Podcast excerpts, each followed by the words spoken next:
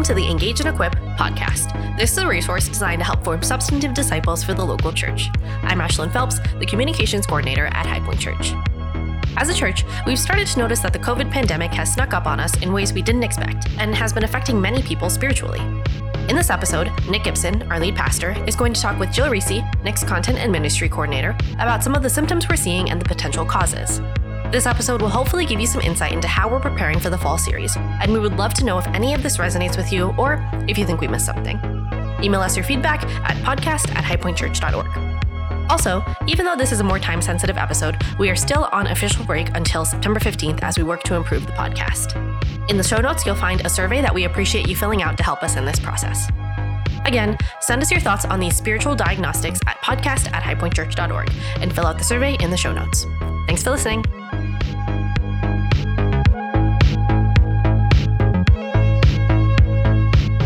Everyone. My name is Jill. I'm here with Nick, and today we're going to be talking about the spiritual diagnostics of COVID. And here's what we mean by that.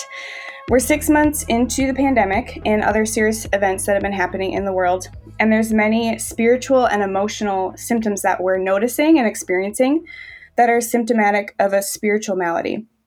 And we're so we're sick in a different way, and that really snuck up on us. And as we prepare for the fall series, the staff team has been talking about the diagnostics of this spiritual malady. So we're going to talk through what we've been noticing. And as you listen, uh, take mental notes of what sticks out to you. And please talk back to us, as Pastor Lloyd used to say, and send us an email to let us know your thoughts about what was helpful to you. And if there's, or if there's something you think is missing, it would be really helpful for us as we prepare. And we want to see what you're feeling and experiencing as well.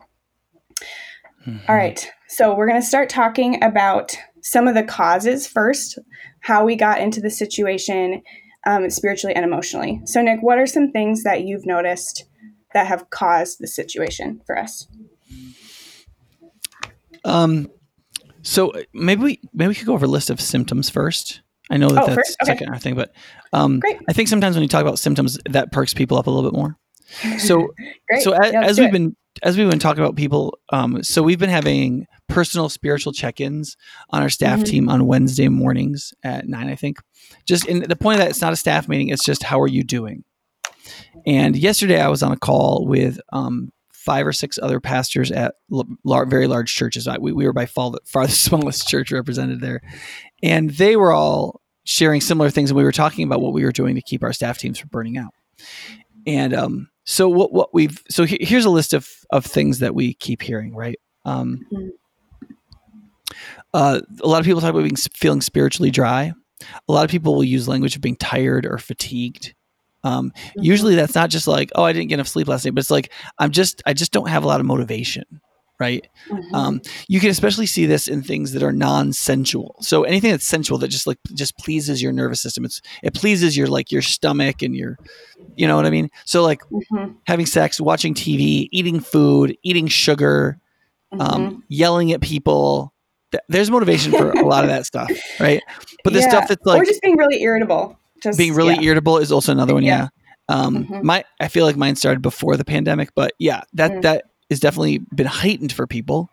Um, so so there's just this, the seeming laziness or lack of motivation in re- in relationship to higher goods, like doing what's mm-hmm. best for you and everybody else. Um, some people, yeah. so Adam Mabry said to me in my call with him, it's not depression, but depression is the right zip code. The word mm-hmm. depression is the right zip code. Um, people saying that they kind of feel. To... Go ahead, yeah. I was gonna. You, you were talking about depression being the right zip code. I think a lot of people use the word anxiety very generally, and so I've heard that word a lot. Yeah. Instead of depression, I've heard people saying that they have anxiety, and I think that's a really general term that we use in our culture to point to more specific things, such as depression or feeling irritable yeah. or other things as well. Yeah, and I think I actually think people feeling kind of despondent and numb and also mm-hmm. at times very anxious is compatible. Right. I, have talked to people yes. who that's true of is that they, they feel like they're mm-hmm. really sluggish and then something happens and then they feel really anxious. Right. Right. So that you can have kind of like a roller coaster kind of mm-hmm. drama queen feeling inside of you. Right. So mm-hmm. people have said they feel despondent, numb, they feel just feel diminished as people. Mm-hmm. Right. Like there's a heightened sense of negativity of feelings like anxiety, right? Um, stronger temptations to sins of infirmity, like sensual sins, and sins that um, come from either like blowing up in anger or falling into something that just pleases you. Um, that those mm-hmm. temptations are heightened. Um, a lot of people talking about just giving in to sensual impulses to feel good or to feel numb or to feel like that you can mm-hmm. escape more easily which includes lots of things. And and we t- I said something already about like eating and sex and and anger, but like a shopping is a big one, mm-hmm. especially because you feel like you're supposed to stimulate the economy right now or whatever. Um, it's really easy to just be like, well, I guess I'll just look at some things I want to buy, kind of, and just shop. And but like online shopping is a is a thing. Like you feel good for a second when you buy stuff, right?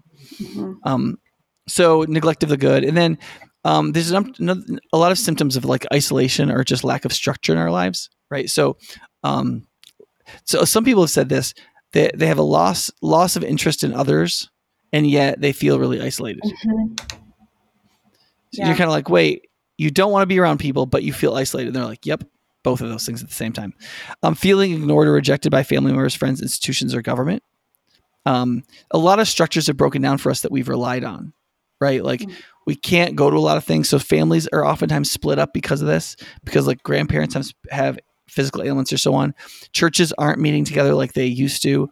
The government kind of feels like it failed us, right? And in some ways, um, I've heard uh, some people say it feels like science failed us. In some mm-hmm. ways, this is a science and technology failure that we couldn't, we weren't able to meet this problem without it really having a big effect on us. So it, so you know, nature landed a punch here, a big one, and it mm-hmm. feels like even science failed us. So um, there's a lot of that uh, we talked about being irritable or on edge. Some people talk about being really foggy. Like they're going to work, they're working more hours than they've worked in a long time if they can work at home or if they work in an mm-hmm. office. But their mind, it just it's hard to clear out their head and think creative and useful thoughts. Mm-hmm.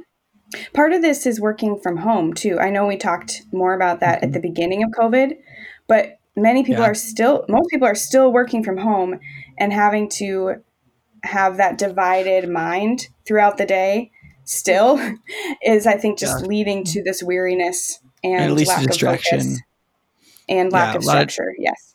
Yeah, a lot of distraction. Um, sometimes some people are really str- struggling with um, decision paralysis because the future is so uncertain. There's so many things that are so uncertain. It's hard to make good decisions because you don't have the information. Right? There are more and more people that are, that really are, seem to be withdrawn. They're just pulling back from things. Uh, there's a lot of loneliness and fear of missing out at the same time because some people are afraid of the disease, so they don't want to go to stuff, but they also feel like they're missing out, and then they feel lonely, right? Plus, there's a lot of um, judgment towards others when it comes to beliefs about COVID nineteen. So, COVID nineteen is uh, is a great um, emotional divider because mm-hmm. it can kill people at a very low percentage mm-hmm. relative to other plagues in the history of the world, extremely low percentage, but it can kill people and has killed people right? So it, depending on how you look at such a thing, you could be co- totally divided on how you look at it. In one sense, you could look at this and be like, we should just all be going about our day. This should have no effect on us. And then other people are like, we should stop everything because people can die and are dying.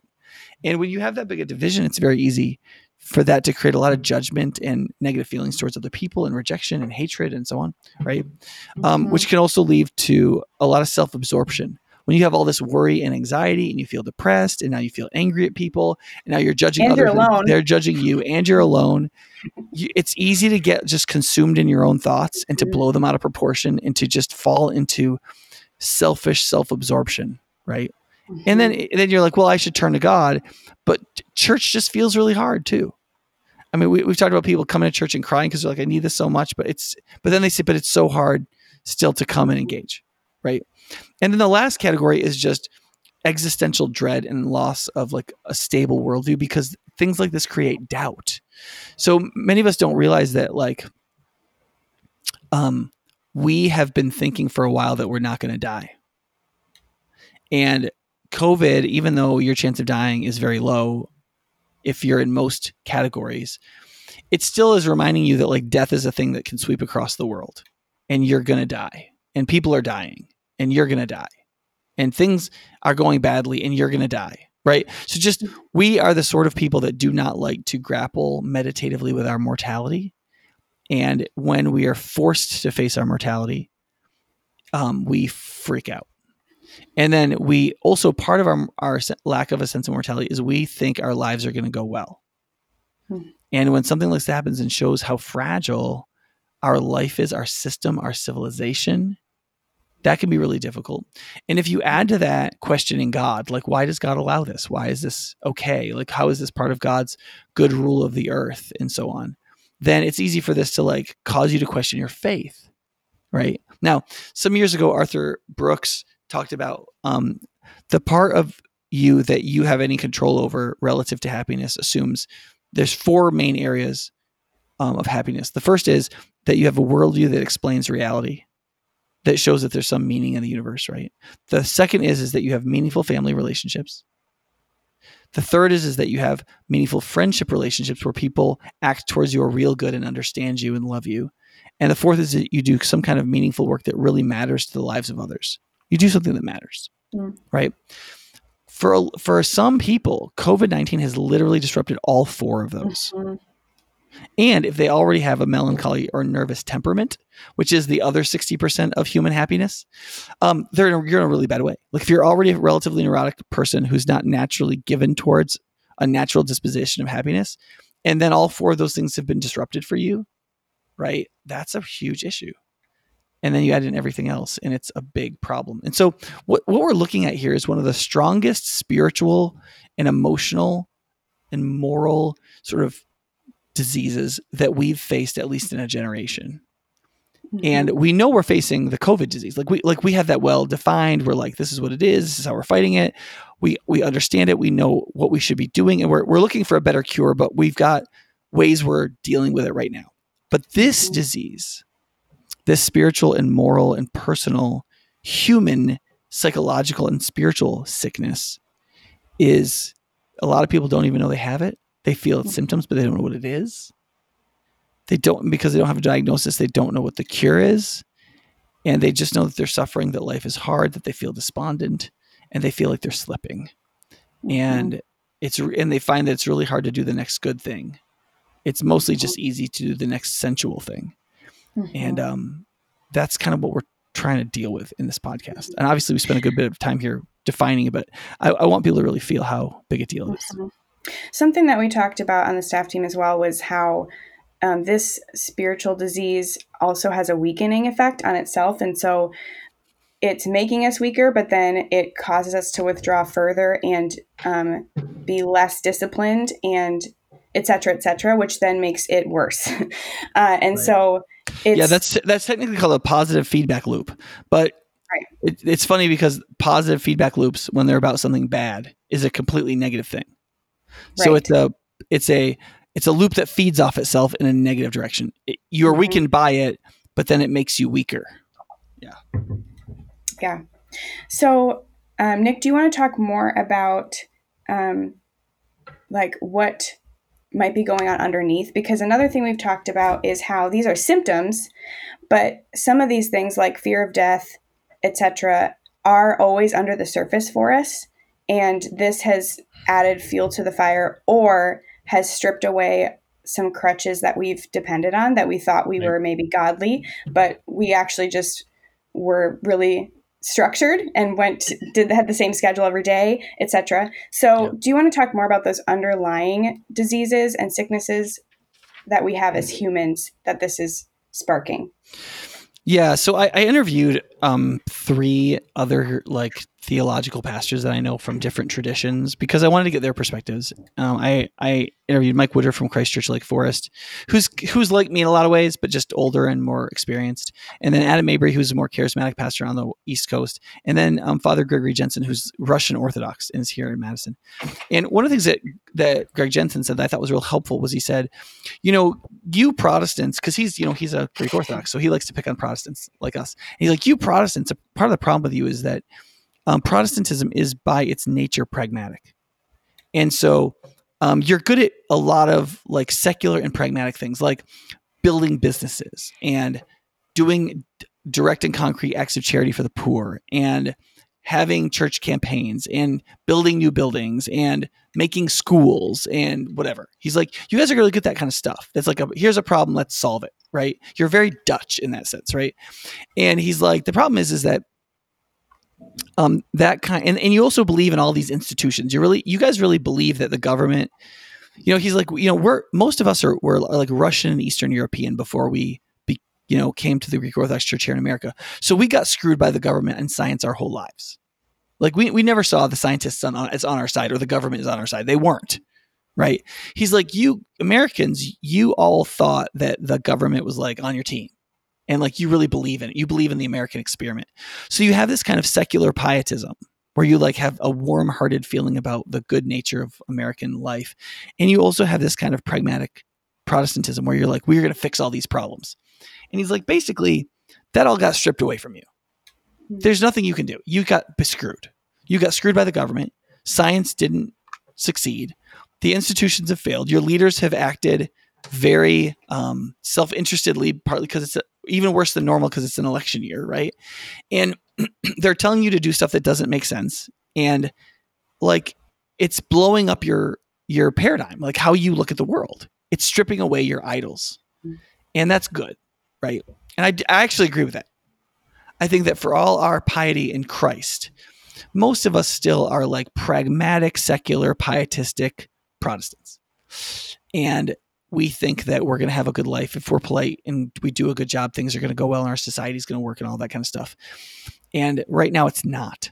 And we're experiencing mm-hmm. human life like most human beings have for the whole of history. That life isn't really working. You know, now a lot of people that's not really true. They're still in their jobs. Everything's working kind of fine. They're doing okay. But even for them, things are things have changed. And if you just are groping with change for six months, most people are going to have a burnout effect, just from the um, mm-hmm. the uh, the change, the instability, the insecurity of the mm-hmm. situation. You know. Mm-hmm. So um, when we talked about this, we we isolated um, three major structural contributors. One is just exhaustion, which leads to burnout. Um, whenever we do something we're not used to doing we're not kind of mentally and physically in shape for it and we like are exerting ourselves and there's a certain amount of time we can do it for before we burn out. Mm-hmm. and we you know there's a lot of people who thought this was going to be a couple week thing a couple month thing. I remember being in a staff meeting really early on i was like you guys you need to plan on at least a year. And people looked at me like you're so do you remember that when i was like it's going to be a lot it's going to be months six months maybe, yeah. probably more like a year. And people were like, "What? It'll this will be like two months, right? I mean, like flu season's like two months." well, like, even within that staff meeting, we went from like, "Do we need to change stuff right away?" to changing stuff right away. It was like a two day staff meeting to changing stuff right away to saying, "Okay, this will be probably a year." Yeah. Yeah, we were like, let's wait and see what happens. And we're like, no, we need right. to close church right now, and this is going to be a year. Yeah. Yes. Yep. Yep. Yeah. Yeah. So, um, like everyone else experienced as well, probably. Yeah. Yeah, in a way. Mm-hmm. In a way. So, yeah. um, so yeah, so there's, there's exhaustion and burnout, and mm-hmm. um, don't overthink this. Right? There's a lot of there's a lot of you out there who are you don't think of it, but here's the thing: burnout is a sneaking condition. Most people don't realize they're burned out until they do something stupid. Mm-hmm. Um, because they're burned out, but like you feel kind of fatigued, you kind of feel kind of like mm-hmm. flatlining, you don't feel um, strong in proportionate emotions um, and so for people who are not used to being feelers, sometimes you don't really understand you're burning out, but you are. Mm-hmm. So um, you need to f- focus on the things that are going to be life affirming and that are going to build up life, peace, and energy for you. So generally mm-hmm. speaking, the three big components of that is um, prayer and reflection, like turning to God and turning your heart to God. And in so doing, focusing on things that are meaningful, true, significant, deep and that are independent of your circumstances. So, whatever circumstance you're in, you can turn to God and you can turn to prayer and you can connect with what's meaningful and significant and eternal, right? Mm. The second thing is exercise and physicality, like trying to eat well and trying to get some exercise, even if it's just going for walks. Um, but but don't fall into the sensuality of laziness and overeating because it just has really bad effects on on your body in all kinds of ways, and you're an embodied being, so it's just not a good idea to miss that. And the third is the pursuit of some kind of interest. Mm-hmm. Um, to mm-hmm. do some stuff that's recharging for you that you find meaningful and interesting. Whether that's to have fun. Yeah. Yeah. Yeah. And for some people, that's just getting together with your friends. Mm-hmm. But for other people, it's like fixing small gas engines. For some, it's fishing. For some, it's golf. For some, it's painting. I mean, there's all kinds of biking. There's all kinds of things that can be something you're genuinely interested in. But doing something you're genuinely interested in helps to combat burnout. Um, and then along with exercise and eating well, also sleeping well is important. Trying to just don't don't binge watch stuff until 1 a.m. Like you got to cut it off at 10 o'clock, like 10, 10 30 and have an hour or a half hour where you're not watching anything. Um, try to not reflexively look at screens and technology and so on. And if there's anything in your life that's causing you stress that you really don't have any influence over, like the news, sometimes you just got to cut it out, you know, mm-hmm. just stop paying attention to it. Mm-hmm. I've um, deleted social yeah. media off my phone about three times throughout this pandemic, just for like a indefinitely, just taking mm-hmm. it off for weeks. Yeah. Yeah. Mm-hmm. Yeah. And I mostly just don't ever look at it. I only go to Facebook yeah. for Marketplace to see if there's something I need to buy. Right. Um, like if I'm looking, I'm always looking for a boat, you know, mm-hmm. and that's it. I don't, I, I scroll through a little bit here and there. Um, mm-hmm. but for the most part, I, I, try to stay out entirely out of all that stuff. I haven't, don't think I've posted something to Twitter for quite a while. Mm-hmm. And I have no make yeah. no apologies because I think it's it's important for to, uh, to try to stay away from burnout and and um, some of the mm-hmm. anxieties that push you towards it. Then the second thing is uncertainty and security. Just realizing that security, feeling like you're going to be okay, is mm-hmm. a primal human need. You have to right. meet that need.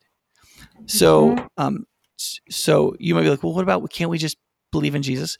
Well, yeah. I mean, it, you can you can put your faith in Christ as the the one who ultimately secures you in the world so that jesus is the root of your security that you can but but that's a way of handling it right so like no matter how you slice this security is something that you have to you have to have you have to mm-hmm. feel secure and so one of the first things to do is to just admit that a lot of the things that we were secure in, we're not that secure in anymore. And this disease shows us that we aren't, we never will be.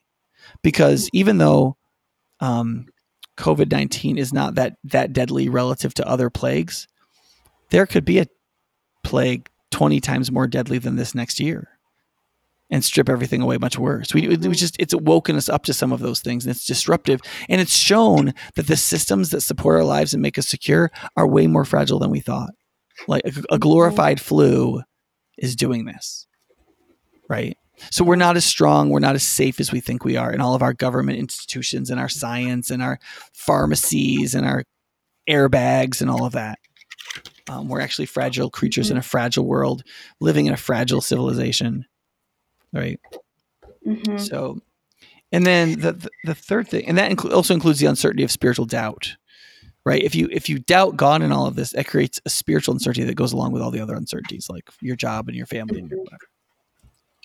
And then last is isolation and deprivation, understanding that um, as as people we rely on contact with others. We sometimes we underestimate, even when you're an introvert, how critical meaningful, loving, accepting, present human contact is for all people and how you need it. And that we are we um, in order to try to protect our protect ourselves epidemiologically, you know, in terms of disease, we isolated ourselves from each other and created a social disease. And some people have said, you know, why do you think it's so? It, it seems like it's pretty pronounced, and like we, I mean, we're still interacting with each other, right? And we weren't super social before in the city, right? And I, I, think one of the reasons why people are feeling it really strongly is because um, I think that cities tend to function at the minimum workable social mm-hmm. quantity and quality for human beings. That we're mostly detached people in cities. Mm-hmm. And so we like fill that in as much as we really just need to. And then we we kind of stop because mm-hmm. we're spending our time and energy pursuing other things. And so when this cuts out 30%, maybe it only cut out maybe 30% of your interactions. But if you were already at the minimum, right? Uh, let's say the minimum is like seven good interactions in a week, right? And you have to have that or you just start to fall apart. And this only dropped you to five. Well, that's still enough to make it not work, right? So, like, I, yeah. So, like for example, if you if you fill up a pool eighty percent, you can still swim in it. But if a motor, an engine is functioning at eighty percent and its carburetors just aren't working, that motor functions at zero percent. Right? right. So there's some things that if you you lose just a few percentage points, they are no longer operational. And I think for most people, we've lost enough to make our social structures no longer sufficient and to be mm-hmm. too there for there to be too much isolation for us to be emotionally healthy. I also think that our social structures have fooled us in th- into thinking that what we experienced relationally was um, what we needed for security, relational security, but um, we actually just had a more surfacey connection, and we had a lot of it, and so we felt like we were okay. But I think we're also realizing how there's not deep. We don't have deep loving relationships. We might have a lot of connections and a lot of um, mm-hmm. social interactions, but that's different than real self sacrificial love. And so, yeah. if you haven't had that in your life and you thought you did because it felt similar um, and you had enough of it that it was okay, um, I think, yeah, so I think we've also been fooled into thinking we had the real thing and we didn't. And now the fake thing is gone. Well, I think also it's because it's, it depends on how, how bad you needed help. Right. You know, if you needed, if you needed a, a level three friendship, right? And you only had a bunch of level one and two friendships. Um, those people did not show up for your level three need, right? I think it was Nellie who said in one of the things she wrote for the staff. She said a bunch of things have been stripped away. I, there's a lot of people I'm not seeing, and then she said, but some of my relationships have really amped up and been very fulfilling. Right. And I think yeah. COVID is this is one of those times where like so like because you're not supposed to be around a lot of people. You want to create kind of a small circle. Mm-hmm. Right? So my wife quickly like was like, okay, these are the two women I'm going to focus on. And so mm-hmm. for all through COVID this last 6 months there's two women that she's hung out with, spent time with, supported, took their kids when necessary, right? All that. And that's it. Hardly mm-hmm. anybody else. And so I have a feeling a lot of people are doing that. They're like they're narrowing their circle to their right. the people they want to be close to. And so I think a lot of good friendships are getting better and a lot of just moderate and weaker friendships are are just not operational right now. Right. But that's also more human. It's more human to have close a few close relationships and I think we've fooled ourselves into thinking we But the average urban urban oh. American doesn't. Right. So the average right. urban American has 1.8 friends, and oftentimes none of those are le- like what you might call if there's levels one through five of how close and sacrificial the friendship is. None of them are mm-hmm. three or higher. They're all ones mm-hmm. and twos. Now, in an urban setting, that's in some ways normal because you have to have a lot of ones and twos because usually new opportunities are opened up by people who, who Meg Jay calls weaker weaker connections or peripheral connections. So your you know your friend's sister, your your boss, you know, your like your mom has a friend whose sister works for this boss, and there's a job opening, and they say put in a word for you. Like that's how opportunities happen. Those like weak connections. So yeah, you do want to make a lot of weak connections, especially when you're younger, or if you are the main breadwinner for your family, right? But um, but humanly speaking, you need um, you need some close friends and so i think that's one of the reasons historically women have had fewer closer friendships and men have more acquaintances and like wider looser connection friendships because men historically have been the breadwinners. And so they need all these like mechanisms of opportunity and support economically. And women needed more social interpersonal support in friendships. And so it made sense for them to have fewer deeper friendships and it made sense for men to have more and more diffuse relationships, right? So th- there are reasons for it, but I think that COVID has, um, if you don't have those close friendships, it's weakened your other friendships where you got enough to get by, and now you're right. not getting enough to get by. And so it may just realize that like um, you just you you ha- you don't have real deep friendships, and that can be really existentially horrifying because you're like, wait, I don't have, I'm not the anybody's one or two second next person. I I just don't have those relationships, you know.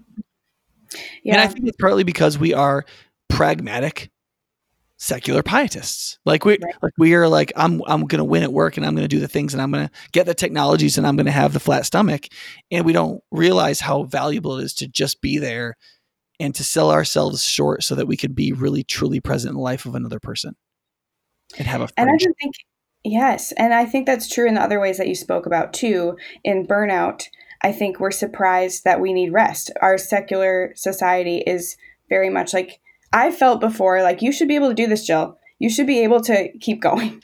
Why can't you keep going? But the truth is, we're human and we need rest. And this is, there's exhausting things happening.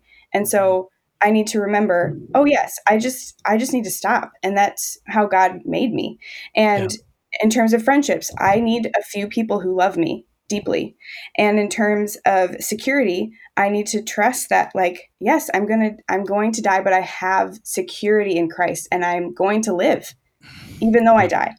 Um, and so there's these things that we're reminded of that are just very human and how God has created us, but our structures in our society have fooled us into thinking we're strong, even though we've been being weakened the entire time by mm-hmm. worldliness. Um, and so there's great, there's good that can come out of this because praise God that He has stripped away our false structures and security. Um, but it's it feels terrible right now yeah. because that's happened. So let's get into some of these solutions, like what yes. we can do. I mean, we talked a little bit about, I talked a little bit about related to burnout that we can mm-hmm. engage in more prayer and reflection, the spiritual disciplines that focus us on God and what He says and who He is, right. and that He's our security and everything that flows out of that, a sense of meaning and significance, and mm-hmm. that in all of the dysfunctional things happening in our lives and all the ways our lives are breaking down around us God is sending us out as his as his people to do good. Right? And no matter what's happening in your life, you can be in a gulag, you can be a slave, you can have everything taken from you, and you can still say, God is in control. God cares about me and he's sending me into the world to bring redemption and good. And I'm going to do some good now, today. And I'm going to find some way to do that good. And that's my purpose and significance. And God is in heaven and he is sovereign over all things and he's with me. And if you believe that, then man, you can face a lot of stuff, right? And then exercise, sleep, and diet, right? Like your physical needs, tuning them up more. And then the third thing is pursuing an interest, right? So that to face burnout. I, one of the things Mike Woodruff said to me, he's one of the pastors I interviewed. He said, Nick, this is true for pastors, but I think it's also true for everybody. He said, what people are going to need from you is they're going to need an energetic, non anxious presence mm. in the power of God. And so, in order for you to give that to people, you can't be burned out. They're all burning out. They're all burning out. And so, you can't be. You got to be not burned out. And so, it may feel selfish for you to do what you need to do to not be burned out, but you got to do it. Mm-hmm. Because what people are going to need from you is a energetic, non-anxious presence in the power of God. I think that's true for everybody. The people in your life are going to be burning out. A lot of them are burned out already. You may be kind of burned out already. And one of the reasons why you need to turn to God in prayer and spiritual discipline and spiritual growth and trying to do that work and not be burned out emotionally and spiritually and to be ready to is because everybody in your life who isn't doing those things is going to feed off of you. And what they need from you in their in their weakness is an energetic non-anxious presence in the power of god right? So i think that's a i think that's a big deal. Um, when i talked to adam mabry the biggest thing that came up Oh, wait, let me say one more thing about Mike Woodruff. He was talking about church ministries, and he said, and this is an old management quote, I think. He said, when things change 10%, change the programming. When things change 30%, change the system. When things change 10%, change the programming. When things change 30%, change the system. So, like, if you thought about that in children's ministry, things kind of change 10%. You like, you, you change like the program you're doing, like what songs you're singing, how, what, how you're doing the teaching, some of the programming. But if if the way we relate to children changes more than 30%, you you change the whole children's ministry. Does that make sense? Similarly, if in your life, like 10% of things, it, your life changes about 10%, you can stay with your system. You just have to change your programming to fit the new reality. But when things change 30% or more, you got to change the whole program, right? Now, what is COVID? Is COVID less than 30%? It's probably more than 10%. Is it more than 30%? That's the question you got to ask yourself. If it's more than 10%, but not more than 30% for you, you need to change your program, but not your system. Mm-hmm. Does that make sense? So you might need to tweak some things. You know what? I need to go to bed more faithfully on time and not let myself veg out, not grab my phone reflexively, right? I need to not, I need to limit myself on social media. If I do that, that's going to be enough for me to stay in spiritual health and then make sure that I'm doing devotions or whatever. However, if your if it's changed thirty percent or more, you may need to just think about the whole structure of your life and how that needs to be different. Does that make sense? So I think yeah. that that's helpful from from Mike.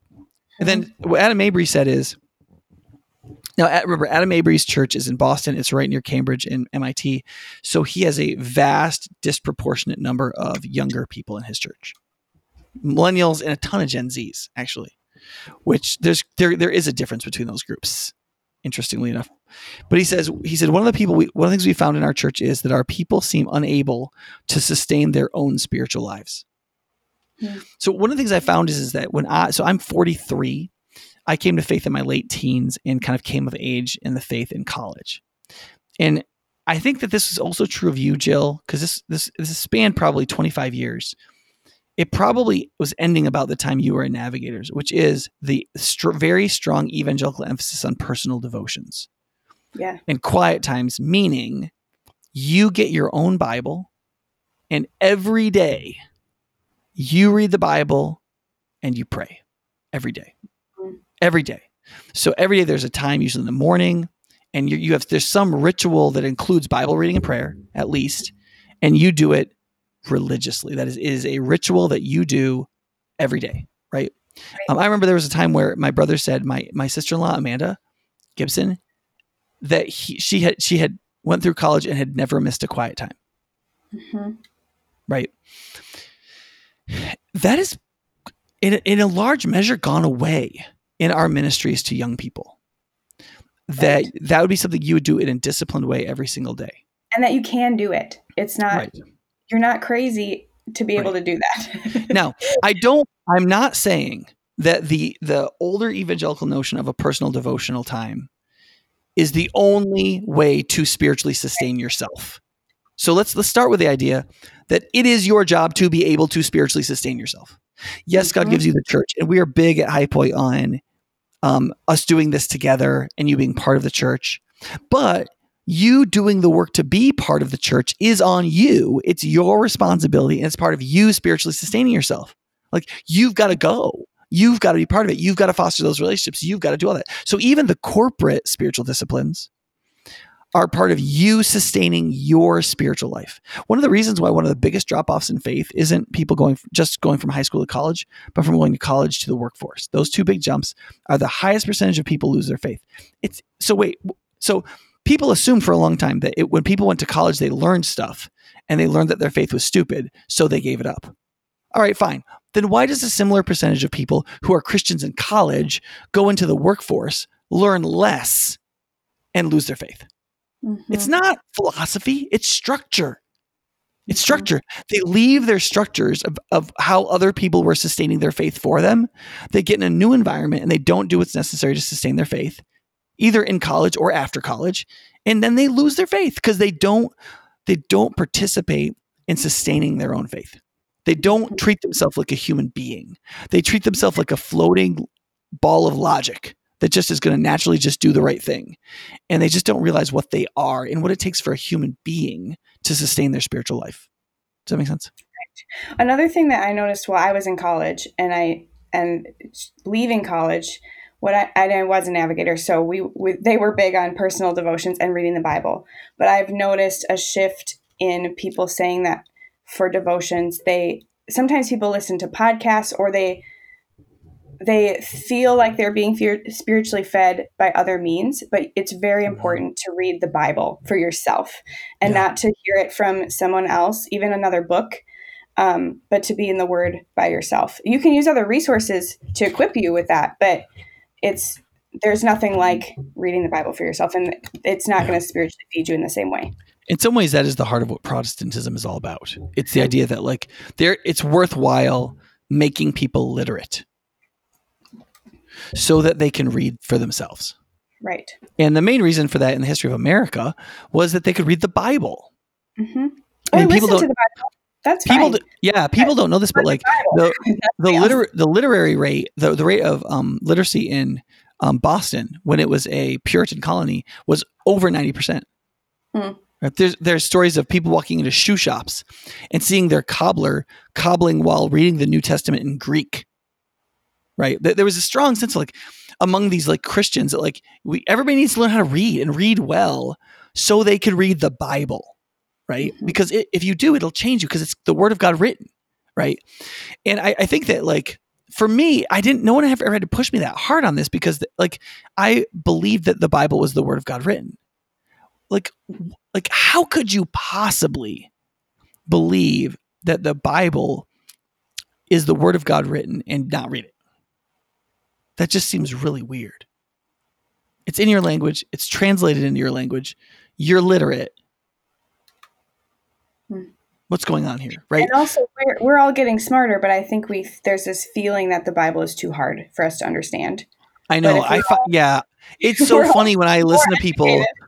Yeah, right. I I talk to people with IQs clearly over hundred, who've been to college, and they're like, "Oh, I couldn't possibly," you know. Like, I honest to God, I was like eight or nine years old when I started reading the Bible. Like, I'd gone to some Christian camp and they talked about the Bible, and my mom bought me a King James Bible from the Price Chopper, and I just started in Genesis and started reading, and like, yeah, it was hard, but like, I got through it and I learned how to read it. And then before I knew it, I could read King James English and it was fine. You know, it was, it was like learning a dialect, you know? So yeah, I, I think, so anyway, the point here is, um, one of the things that COVID has revealed is how good some of us are at sustaining our own spiritual lives. Mm-hmm. And turns out some of us are not very good at it. Mm-hmm. And so, first, it is your responsibility to steward your own spiritual life. You have to take responsibility for, for it yourself that's part of becoming mature and an adult. You do you can use corporate things and you can use technological things. Mm-hmm. But it's your job. And it isn't really that healthy to get everything mediated to you through a secondary source. Mm-hmm. Or in my view to just watch or listen. I think reading, writing and speaking yourself are fundamental to human development. So you have to read the words of the scripture yourself. You need to write about them and journal about them with your own hand. And then you need to speak about them out of your own understanding. And when you do that, it really becomes part of you. So if all you're doing is like listening to sermons or talks or whatever, like in little earphones, like while you clean the kitchen or something, I don't think it's going to do it. It won't really change you. Does that make sense? Yep. So all of this was about burnout still, right? What to do for burnout. So what would you say about? Well, it's in some ways, but it's it's also like I mean, doing that. Well, if you if you sustain your spiritual life, it'll help you with all three of these things because it'll help you with dealing with isolation. Right. It'll help you dealing with the uncertainty and insecurity of what's going on. Right. Mm-hmm. So, yeah, part of yeah. insecurity is being spiritually secure. If you don't know who right. who holds tomorrow, like if you don't know who is God in heaven and like who is the sovereign and provident one, then every insecurity is multiplied like if you lose your job and you know and you don't know who the king of the universe is, that's much more devastating than if you lose your job and you do know who the king of the universe is. Right. So you in some ways, you will always yeah. be secure in some way if you're not spiritually secure in that way. Right. So spiritual security is incredibly important, but then these other securities are important too, and and we just have to. And, but in some ways, for those, you just do the best you can. Mm-hmm. You know. Mm-hmm. Yeah. Did you want to talk more through other category like isolation do you want to talk more about what to do for that or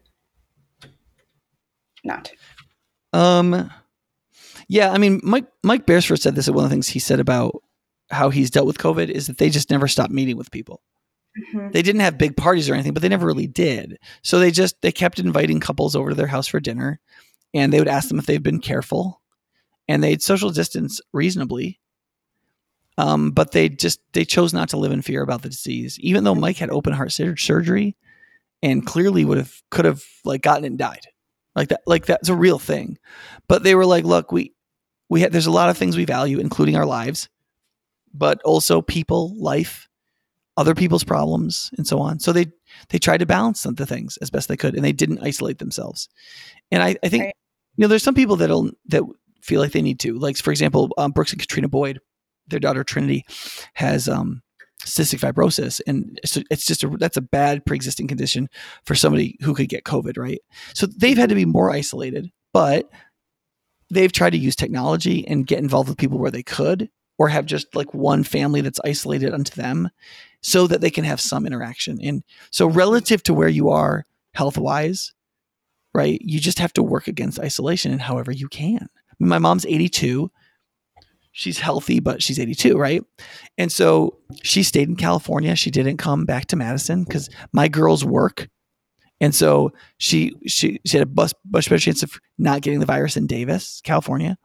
But she still goes to a Bible study every week with women in the courtyard of her church, outdoors, right? Social distance, but they study the Bible together, they pray together, they work things out together, you know. And then she goes to mm-hmm. church right? I think I think their church might just be meeting virtually, but she does what she can. I've actually called my mom a lot more during COVID over Zoom than than I would have otherwise because I've tried to you know reach out a little bit more and not isolate or allow her to be isolated. So you got sometimes you got to work a little harder on isolation, but just do you got to do what works. Right, and this also requires personal responsibility. So earlier, Nick, you had mm-hmm. talked about how you might be feeling there is this feeling of oh no, I'm not someone's one or two people. Um, I don't have these kinds of friendships, but don't be waiting right now for someone to reach out to you reach out to someone else and and take the personal responsibility of needing you know you need someone in your life and so reach out to someone and be a friend to them yeah. Um, because then they'll probably be a friend back. um, mm-hmm. I mean, their life might be too full, but keep trying, and and you're not going to make a friend by just waiting for someone else to reach out to you. Mm-hmm. So be, take that personal responsibility in terms of your own isolation as well. Yeah, yeah, I mean, I, I, remember when this first started. My daughter Abby watched watched a movie while had she had two friends like zoomed on her laptop, and they were watching the movie at their house. And I mean, they're just watching the movie together and laughing and whatever. And there was wasn't much interaction between them. They were they were really watching the movie, um, but they were just finding a way to get unisolated relative to what they could do. Does that right. make sense? And so th- there's this there's this illustration I've used a couple of times about when things aren't right and you know it, but you don't want to go through the discomfort of changing them. So they'll be so I talk about like sometimes you'll be, like be laying in bed in the winter and you're you're getting colder like you're, you're it's not enough blankets right and you know it's not enough blankets and you know you have to make yourself warmer but you know that if you take off your blankets to go get another one it's going to be really cold and you kind of want to just lay there right mm-hmm and but you can't because you, are just you're just getting colder, right? And so you, at some point you have to just like get up and take the cold and go get the other blanket. And there's a lot of things in COVID in order for us to thrive. We're gonna have to like make that jump, the cold mm-hmm. blanket jump. You just gotta throw the blankets off and go get the other blanket and make sure you're warm enough. And isolation is one of those things you really have to do that for. You got to do what it takes to get the contact that you need. Mm-hmm. You know. Yeah. So I want to say one more thing about um, my interview with Father Jensen. So I talked about Mike, Mike um, Woodruff, that people are going to need an energetic, non-anxious presence in the power of God from you. So we've got to fight burnout so we can be that for people, so we can love them. Talk about Adam saying that people seem unable to sustain themselves spiritually. We need to get better at that. So his fall series is all about sustaining your own spiritual life. His whole fall series. That's what he's doing, right? And then um, Father Jensen said he he said what I would do is I think people need to be more deeply connected to a kind of liturgy in their life. They need to structure their spirituality in their life. And he said for me the biggest part of that is confession. He said because confession gets a bad name in like Catholic circles. He said but for for me he's like it is the a key moment of evaluating honestly before God how you're doing. And so when you go to to confession in the Orthodox Church, they're like, you know, as you stand before God's icon, don't lie um, knowing that he cares for you, right? And then you're supposed to tell the priest how your life is really going, including your sins, and confess them, right? And he said the point of that isn't like emptying your sin bag so you can fill it back up again.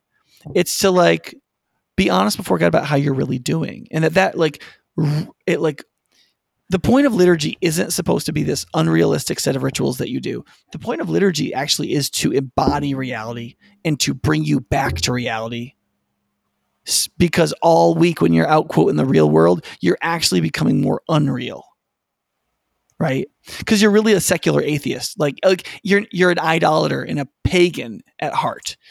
And all week you're like falling out of it right? And it's when you do these spiritual disciplines you do your liturgy your spiritual liturgy that you kind of get re- reminded of reality right? And so whether that's whether that's a quiet time the liturgy of like reading your bible and praying every day whether it's like singing worship songs to God, like as you get ready for the day, whether it's um, going to church and going through the liturgy of the worship service, right?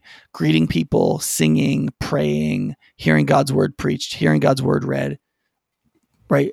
Whatever those like practices of liturgy are, what they do is they like they break things up and they reconnect you with reality. And in because people I people want to believe that like look I believe in Jesus I didn't and now I do and that's it belief is belief but one of the things David Wells showed in in his books that he wrote in the late 90s early 2000s I think um, was that sociologists have realized that structure beats belief every day of the week.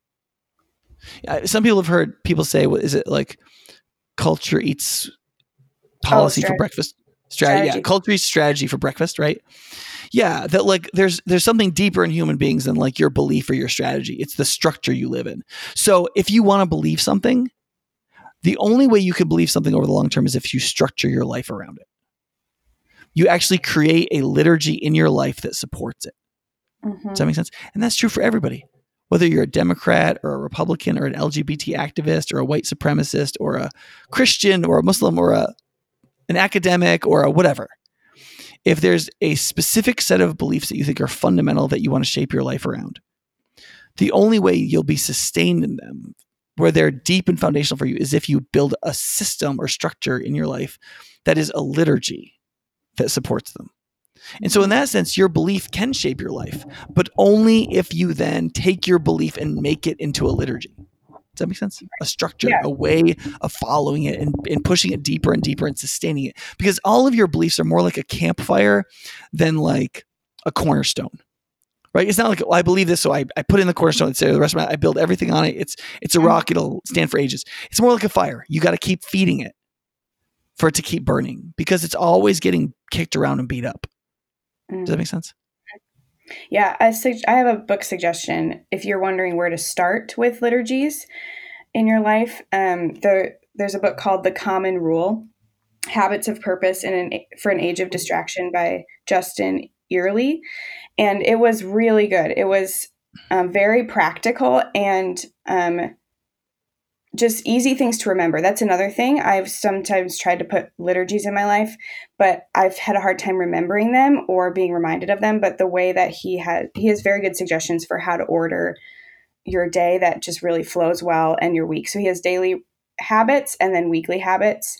And there's not too many of them either. It's just good reminders of this is my purpose, this is my priority, this is who I am. Um, so that was really helpful for me. And I suggest that. We'll put mm-hmm. that in the show notes. So here's the summarizing quote from Father Jensen mm-hmm. Only facing existential dread with the structured faith of asceticism and liturgy will give us the energetic structure to thrive in this instability.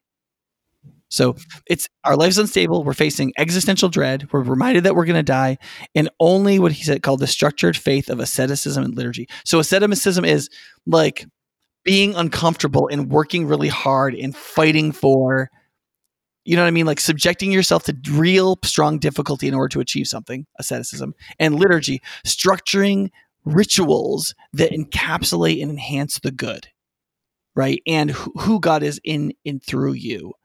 Then, and those two things, asceticism, the working hard, the the subjecting yourself to difficulty, and the liturgy, structuring yourself to move into the rituals of the good, are necessary to deal with existential dread and instability and insecurity. I think that's I think there's some real insight there. I don't think you have to buy into the Greek liturgy itself or become Roman Catholic or Greek Orthodox to recognize that these sort of like life-giving repetitions done ascetically, that is through difficulty, are integral to the pursuit of godliness and overcoming sin and living in the fullness of Christ and experiencing the strength and courage of walking in the strength of Christ and by the law of the mm. Spirit. Does that make sense? So I, I thought that was a great insight from him. So I, I, I really, I really I want to thank those three guys, Mike Woodruff and Adam Mabry and Greg Jensen and their insights. A lot of that stuff was stuff I was thinking about and writing about. And then I talked with each of them and they all highlighted those things. And I thought, yeah, this is, this is right. This is right. So uh, we're working on putting together a fall series for all this. Mm-hmm. And I think it'll be great. Um, but I, but I will connect it much more with passages of the Bible and how those passages are talking about these things rather than them being sociology talks and psychology talks. Um, but in, in a lot of it, I, um, Jill's encouraged me to do it out of the book of James. And I might, because as I read through that, there was just so much very relevant stuff in there. About, over and over. Yeah. Yeah, yeah, yeah. Mm-hmm. There is a ton of good stuff in there. So, and not just like this, but like the race, ethnic, like um, right. racial justice stuff. Like, the stuff where he's just like, look, if you show favoritism, you're mm-hmm. overcome by evil. So which right. which you would say the, the racial justice people would be like, see, and then they're like, listen, anger is not the way of God. Mm-hmm. And so the people who don't were like, look at the riots. Like, true, anger is not the way of God right? Like there's like it's a very it's very balanced and very truthful and it holds everybody responsible and uh, it just there's so much insight and there's so much on delusion in there how we just don't we just don't see the truth and overcoming delusion is our responsibility which i think is a very interesting argument because like you'd be like well if you're deluded how can you possibly overcome that? But he's like no if you have the seed of jesus if you have the gospel the gospel is a way if you work that out in your worldview it will decrease your delusion you'll be able to see and so you it's your job in christ with his power through his truth to overcome your deludedness. And wow, I was just like, whoa, gosh, this is. I I thought I always think of James as like the guy who tells you to just get it done, and right. um, reading it was like, man, this guy's a real theologian. This, I mean, God really inspired him to be a theologian, not just a, mm-hmm. not just a preacher yeah, of righteousness. There's it's there's, it, there's really not a lot of moralism in it. I thought, I mean, Luther thought it was a very moralistic book, and I just don't agree. I think it's a very gospel centered, gospel saturated book. It's it's a book of mm-hmm. grace, but it's very morally serious. It's a very morally serious book, which I I love. Mm-hmm. Anyway, so yeah, we're going to be talking more about the fall series as it approaches. It starts September 13th. So please talk back to us in this episode. Email us at podcast at highpointchurch.org. We want to hear what you're noticing, what you've thought about what we've noticed. That'd be really helpful to mm-hmm. us as we prep. So please let us know what you think. And um, there's also a survey in the show notes that you can fill out about our podcast. That would also really help us as we evaluate uh, what's helpful for you, our listeners. So do those two things, and we'd really appreciate it. Thank you. Yeah. Cool. All right. All right, sweet. Thanks, Jill. Yep. Thank you, Nick. We'll see you guys next time.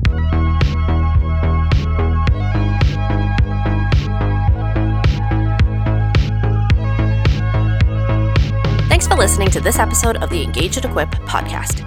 If you have a podcast idea or a question you'd like answered on the podcast, send us an email at podcast at highpointchurch.org. You can find more episodes online at highpointchurch.org slash podcast. You can also find us on most podcast apps like Apple Podcasts, Google Podcasts, Spotify, and Overcast.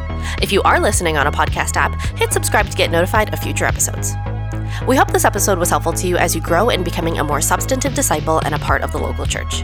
If this episode was helpful to you, rate or review us on Apple Podcasts or share this episode with a friend. Those are some of the best ways we have to reach new listeners. Until next time, thanks for listening to this episode of Engage and Equip.